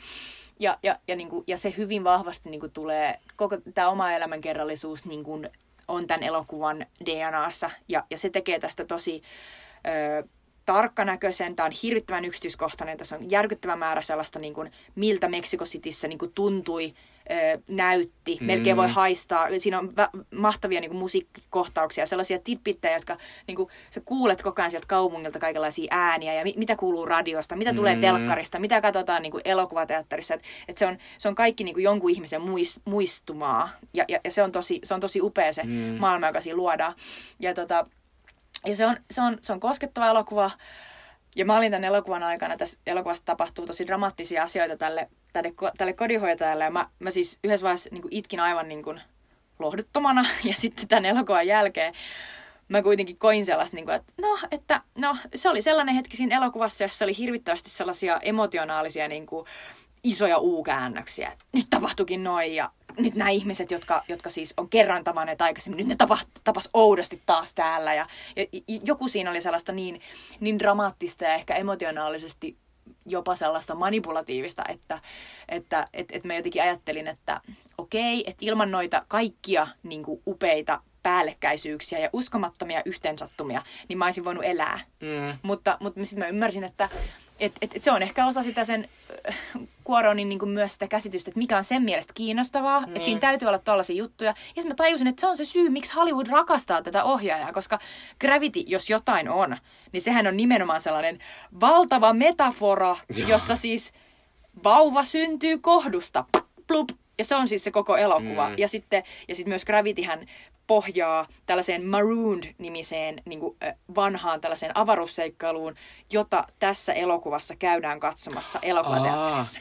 joka on ihan mega hauska juttu. Mutta siis tämä on uskomattoman kaunis, koska Cuaronin, Cuaron halusi tehdä tämän elokuvan just silloin, kun, kun, kun se oli mahdollista, niin hänen luottokuvaansa Emmanuel Lubezki, joka on myös ö, ton, ö, Mikon lempiohjaajan Teres Mälikin luottokuva ja nykyisin, niin tota, Lubeski ei, ei päässyt kuvaamaan tätä, niin Kuoron kuvasi tämän itse. Kyllä. Eli tämä on Kuoronin käsikirjoittama, ohjaama, kuvaama, Leikkaama. leikkaama, eli, eli, eli tämä on kaikilla tavalla hänen elokuvansa. Ja, ja kyllä tässä näkee, että, että kyllä, mm. kyllä hän niin kuin osaa elokuvaa tehdä. Ja tässä on mun mielestä yksi kohtaus, joka on aivan sellainen, niin kuin, mistä tulee sellainen, että tämä mies, niin kuin, tämä tyyppi, joka on tehnyt tämän, niin kyllä ymmärtää, että minkä takia elokuvat on nimenomaan kuvia mm. ja ääniä eikä mitään höpötystä. Ja se on sellainen kohtaus, missä tämä perheen isä ajaa sellaisella, ihan helvetin isolla Amerikan raudalla sisään sellaiseen niin kuin porttikongiin, johon se mahtuu just just sisään. Ja sitten siinä kuvataan niin kuin, täysin ilman dialogia, miten se tulee sisään, osuu pikkaseen seinään,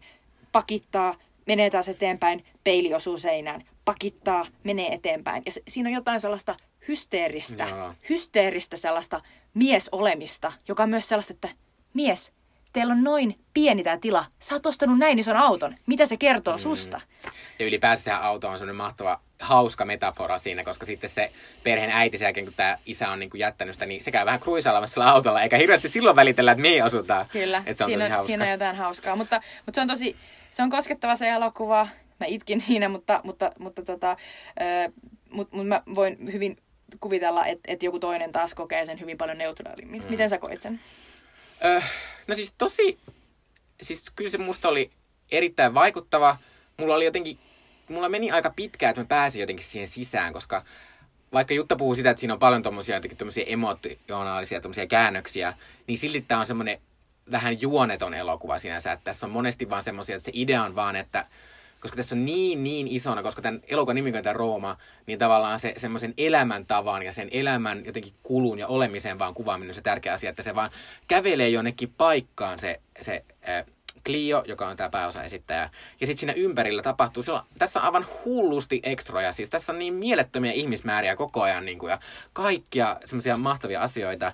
Niin tavallaan se on, se on ihan mahtavaa, varsinkin tämmöisenä niin kuin, mä joskus kun olin opiskelija ja opiskelin sosiologiaa, mä hirveän kiinnostunut kaupungeista ja tollasista. Mm.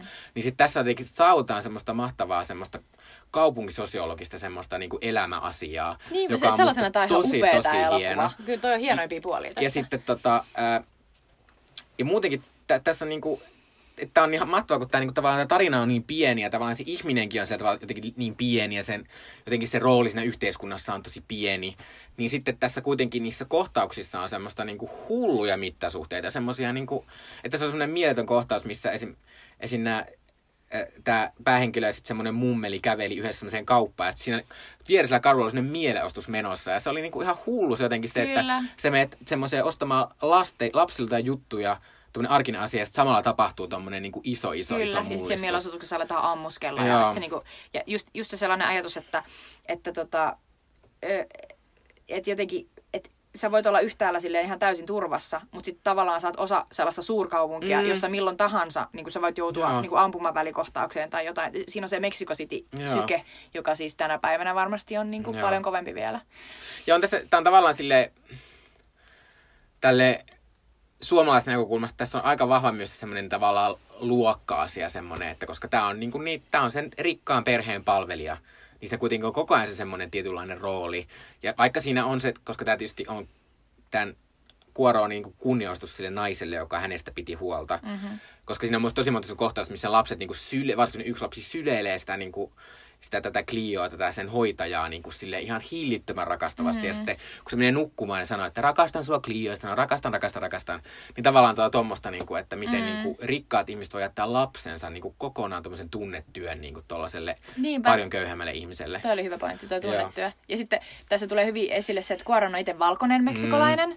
Ja tämä on valkoinen meksikolaisperhe, Joo. jossa on tällainen niin kuin intiaani, niin kuin, just tällainen Mm. niin kuin, tu, tu, tu, kylästä tummempi, tullut. niin kuin, ky, kylästä tullut niin kuin taloudenhoitaja, joka on siis niin totta siellä. Ja, tota, ja, ja, ja tavallaan se ajatus siitä, että miten, miten, miten vahvasti niin kuin se, että et sillä Cliolla ei ole mitään muuta mahdollisuutta tavallaan, mm. kuin että et se on päässyt tuollaiseen ihan mega mega hyvään perheeseen, jossa siitä pidetään niinku huolta niinku perheenjäsenenä. Mm. Vaikka sä kuitenkin tiedät koko ajan, että se ei ole sen perhe, Niin. Toi ei ole sen perhe. Et Niin, niinku tavallaan- viitaankin siihen, siihen itse kun se äiti, ja sillä äidillä on käynyt joku tämmöinen onnettomuus, ja sitten semmoinen, sille kerrotaan sitä, että sun äidillä on tämmöinen, että se joku maatila myytiin, että se joutui muuttamaankin pois. Että sun pitäisi mennä katsomaan sun äitiä, ja sitten Silleen, että, että älä tuo sitä niin tähän mun Niin, niin että en, en mä oikein voi mennä, Niin, että mä oon et se täällä. onnistu. Niinpä. Joo. Ja sitten jotenkin ajattelee silleen, että et, et, et tavallaan, että se, että sä oot jossain tietyssä asemassa, niin silloin sun työ ei ole enää vaan työ, vaan se on sun koko elämä. Niin, ja onhan se sen koko elämä. Niin, et, Niinku, ethän se niinku voi, Joo. et sä voi mennä mihinkään harrastamaan mitään. Niin. Mutta siis äh, tästä pitää sanoa myös, koska tämä on myös tämmöinen hauska kulttuurinen ilmiö, tämä tämä Rooma, koska niin kuin me sanottiin, niin tämä on erittäin suuren mittaluokan siis elokuva. Tämä maksaa varmaan aivan hillittömästi. Netflix on niitä, niistä niiden sadan miljardin jostain budjetista antanut sille Alfons, tee kuule ihan mitä vaan, piikki on auki. Ja niinhän Alfons on tehnytkin. Ja sitten nytten, onneksi tämä oli Suomessa valkoankaalla, koska nyt ihmiset voi katsoa sen Netflixistä. Ja mä oon sille, mä voin myöntää, että minä en luultavasti pystyisi katsoa tätä kokonaan tätä elokuvaa Netflixistä, koska jossain vaiheessa mulla jotenkin herpaantuisi täysin niin kuin se huomio. Jotenkin sitten se menisi rikki se elokuva silleen, että että tämä on jotenkin liian iso elokuva mun mielestä Netflixistä katsottavaksi, mm. mikä on mikä on silleen, ja tämä on mahtavaa myös, musta oli hauskaa siinä alussa, kun siinä ei, siinä ei ole sitä Netflixistä tudum, ei ole sitä, Niinpä, vaan sitä siinä, ei todellakaan siinä on siinä. erittäin hienosti mustavalkoinen ännä vaan siinä. Aina, mäkin Joo. nauratti. Mä heti ajattelin tismalleen tot samaa. Mä olin silleen, että no nyt sitä yritetään vähän peitellä. Joo. Mutta siis kyllä nimenomaan näin. Mä, mä, mä oon samaa mieltä, että toi, toi kannattaa nähdä siis todellakin isolta kankaalta, jos mahdollista. Mutta katsokaa toki kotona, Mm, jos, joo, jos vaan pystytte. Tämä elokuvahan on nyt, tää on niinku nyt tämän award seasonin sellainen niin kuin iso, iso On, niin kuin on. tällainen ö, voittajapotentiaali Mm. mm. 10. Eli, eli niin kuin, Netflix on aiemmin päässyt Oscar-ehdokkaaksi jo Mudbound-elokuvalla, mutta se ei vielä päässyt parhaan elokuvan Ei. kategoriaan. Ja dokkareilla tällä- he ei ole menestyneet aiemmin. Mutta Kyllä, tota, mutta tällä elokuvalla on nyt, nyt, nyt niin kuin tavallaan tosi hyvät mahdollisuudet Joo. päästä sinne. Ja Tämä siis- on, tää on saanut hirveästi festivaalikunniaa. Ja siis Kaikki lähes- amerikkalaiset rakastaa tätä. Kaikki New, New. York Timesin Mm. Manola Darkis ja, ja, ja A.O. Scott muun muassa. Tämä oli niiden molempien niin kuin Mm. silleen, parhaat elokuvat Joo. tänä vuonna listalla, mikä, mikä mun mielestä niin kuin, ihan hauskaa, koska se tavallaan niin kuin just todistaa sen, että et, et, et tässä on tarpeeksi niitä emotionaalisia On. juonenkäänteitä, Mm. niin että amerikkalaista silleen todella tunsin jotain, mi- mikä on niin kuin tosi hauskaa. Mutta sitten se on myös tätä tällaista niin kuin eurooppalaisen niin kuin taide-elokuvatradition niin kuin sitä sellaista hitautta, ja tietty, ja tietty semmoista sivistyneistä ja klassisuutta Kyllä. semmoista, ja, ja puhutaan niinku- jopa sellaisesta, ei mistään neorealismista, mutta siitä sellaisesta, niin kuin, tavallaan se Italian niin kuin, kaduilla ollut, niin kuin, tiedätkö, sellainen, tällainen lapset leikkii, tuolla Joo. hakataan ihmisiä, tossa on mummo, niin kuin sitä sellaista. Ja sitten niin mulle, kuin mitä... mulle tulee myös mieleen jostain kohtauksesta niin jotkut semmoiset hillittömät maalaukset, jossa kuvataan hillittömiä ihmismääriä. Sitten siinä on kuitenkin joku yksityiskohta, jossa on niin joku sellainen pieni ihminen, Kyllä. joka pitää... Tavallaan tämmöistä asiat niin. tuli mieleen mä tässä. uskon, kauhean, mä, mä aina ajattelen niin kuin, kauhean pahasti noista amerikkalaisista, mutta Mm. mm. tavallaan mä uskon, että tässä on tarpeeksi sellaista, niin kuin myös sellaista, tämä henkii sellaista niin kuin prestige, Joo, että et, kyllä. et sitten tähän on niin kuin lupa, On, lupa on, rakastua on. ja lupa rakastaa, Mm. niin, tota, niin, niin tämä on, tää on ehdottomasti näitä niin kuin isoja Oscar-leffoja. Joo, on todellakin. Ja tässä on hauska juttu, että eh, Hollywoodissa on tämmöinen ihan tämmöinen ammattiluokka kuin tämmöiset niin kuin Oscar-promottorit, joiden työ on saada sun elokuvalle Oscar-ehdokkuuksia. Ja Netflix on kuulemma palkannut ne kaikki koko Hollywoodissa. Ja siis aivan varmasti tämä siis saattaa voittaa parhaan Oscarin, mutta aivan varmasti Alphonse Cuarón voittaa parhaan ohjauksen Oscarin. Se on kyllä tota, nä- näyttää nyt tosi kovalta. Mm. Mutta monena vuonna, tässä vaiheessa vielä joulukuussa, tämän jälkeen voi tapahtua vielä monia asioita, koska Kyllä. Oskareihin on pitkä matka. Mutta me tullaan puhumaan näistä asioista kyllä vielä jumikemuissa seuraavissa jaksoissa. Kyllä. Mutta sitten seuraavaksi vielä loppuun Sweet Chili Dippiä. Ja vielä sweet chili dipsejä meiltä teille. Nami nami. Äh, mun sweet chili dippi suositus on äh, Yle Areenasta tällä hetkellä löytyvä äh, Netflixistä löytyvä. A- anteeksi, anteeksi, se olikin Netflix. tota, öö, mä en mikä- se on niin sellainen asia, joka Se luulisi niin, olevan niin, niin Yle todellakin. Areenassa. Mä olin järkyttynyt, että se ei tullut Yleltä. Joo, eli siis Netflixissä oleva Bodyguard, joka on brittiläinen öö, tällainen öö, vakoja trilleri, jossa, tämä siis, muistaakseni olisiko tässä ollut kuusi jaksoa, tämä on siis niin kuin tällainen niin kuin minisarja, jossa siis öö, Richard Madden, eli Rob Stark, joo, Red Weddingissa kuuluu Red prinssi. Wedding jäbä ö, esittää tällaista ö, sotaveteraania, ö, joka ö, ryhtyy brittien sisäministerin ö, henkivartijaksi. Ja sitten tota, tapahtuu monia asioita. Ensinnäkin tämä on hauska asia heti alussa, että se sisäministeri ajaa sellaista niin kuin, ö, tavallaan brittien ekspansiopolitiikkaa ja niin kuin Afganistan politiikkaa, josta tämä, tämä henkivartija jäbä, eli Richard Madden, ei tykkää ollenkaan. Ja sillä Richard Maddenilla on tapahtunut ikäviä asioita Afganistanissa, se on tota, se on vähän niin kuin, silloin sellainen PTSD, eli posttraumaattinen stressioireyhtymä, mutta se ei ole hoitanut sitä asiaa. Ja heti lähdetään liikkeelle vähän siitä, että onko se jäbä ihan kunnossa. Mutta se on siis tosi hyvä ikään kuin siinä omassa työssään, eli, eli pitämään huolta siitä, että se havaitsee koko ajan ympäriltään mahdollisia uhkia, ja sitten se yrittää niin kuin, ehtiä eliminoimaan ne ennen kuin ne räjähtää ihmisten kasvoille.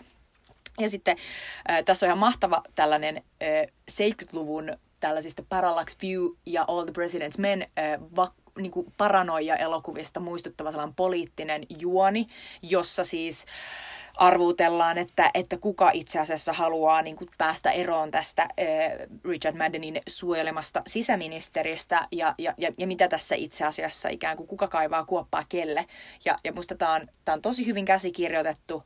Tässä on mahtavia, tota, äh, mahtavia nimiä hahmoilla. Et, täytyy antaa niin kuin propsit jo pelkästään siitä. Ja, ja, ja tota, mun mielestä päähenkilökin nimi on upea. Se on se P- PS, vai miten ne sanoo? Se, se, se on joku hemmetin henkivartija, Bud. Ja Bud. Bud. Mutta siis tosi tollasia niin kuin blantteja, tosielämästä muistuttavia nimiä. Ää, ja, ja, ja mä tykkään, että tässä on myös paljon sellaista niin kuin, verrattuna esimerkiksi tuohon Love Actuallyin, niin tosi, tosi niin kuin, syvätason tie, tietoutta siitä, että mitä puhutaan, kun puhutaan niin kuin oikeasti politiikasta, mm. sisäministeriöstä, mitä, ketkä niin kuin huoltaa poliisin asioita, ketkä pitää huolta niin kuin tavallaan niistä sellaisista uh, Secret Service-asioista. Ja se on tosi paljon sellaista niin kuin sellaisen uh, britti niin kuin yhteiskunnasta innostuneen ja toisaalta vakoja ja thrillerijutuista innostuneen niin kuin mieltä kutkuttavaa.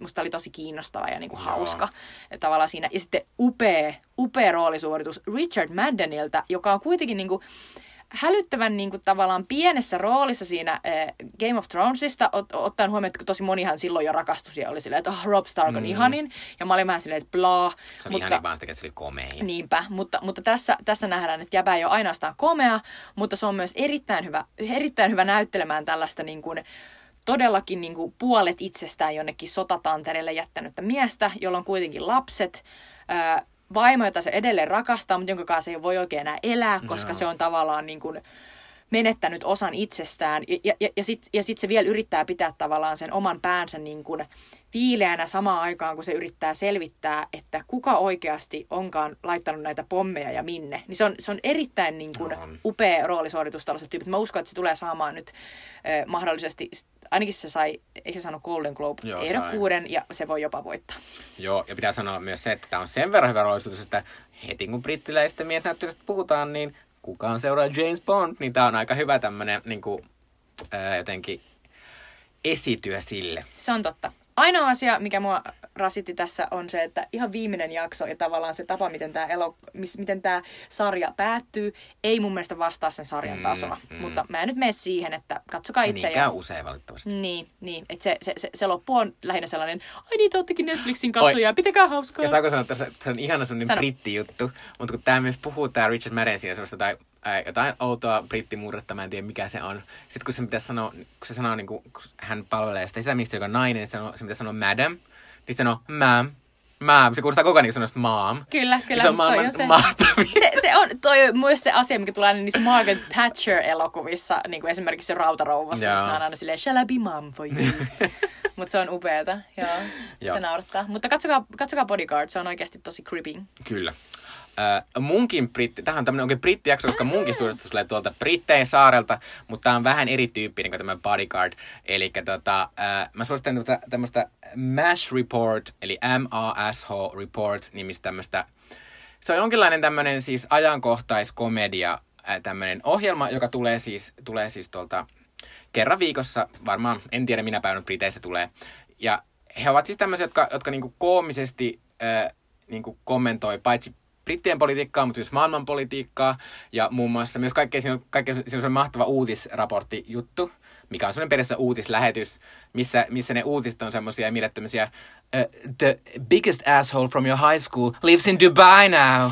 Ja siis siinä kuvataan sitä, kun se on semmoinen hirveä ihminen. Oh ja, siinä on koko ajan ja niillä on myös mahtava semmoinen tota, Mä tilaan niiden uutiskirjettä, joka tulee joka päivä, jos on semmosia vähän semmosia feikki-uutisia, semmosia, että, että äiti lähti Kanarian lomalle, kun isä kävi paskalla.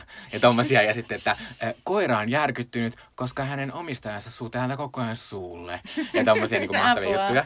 Ja Ne on, ne on tosi hauskoja, ne on tosi lyhyitä, mutta sitten mun erikseen mainita tästä, tässä on semmoinen aivan mieletön brittikoomikko, semmoinen Rachel Paris, joka tekee semmosia, sillä on semmoinen osio siinä Mash Reportissa, että se kommentoi tämmöistä jotain ilmiötä, esimerkiksi niin kuin seksuaalista häirintää tai niin kuin köyhien asemaa tai ilmastonmuutosta.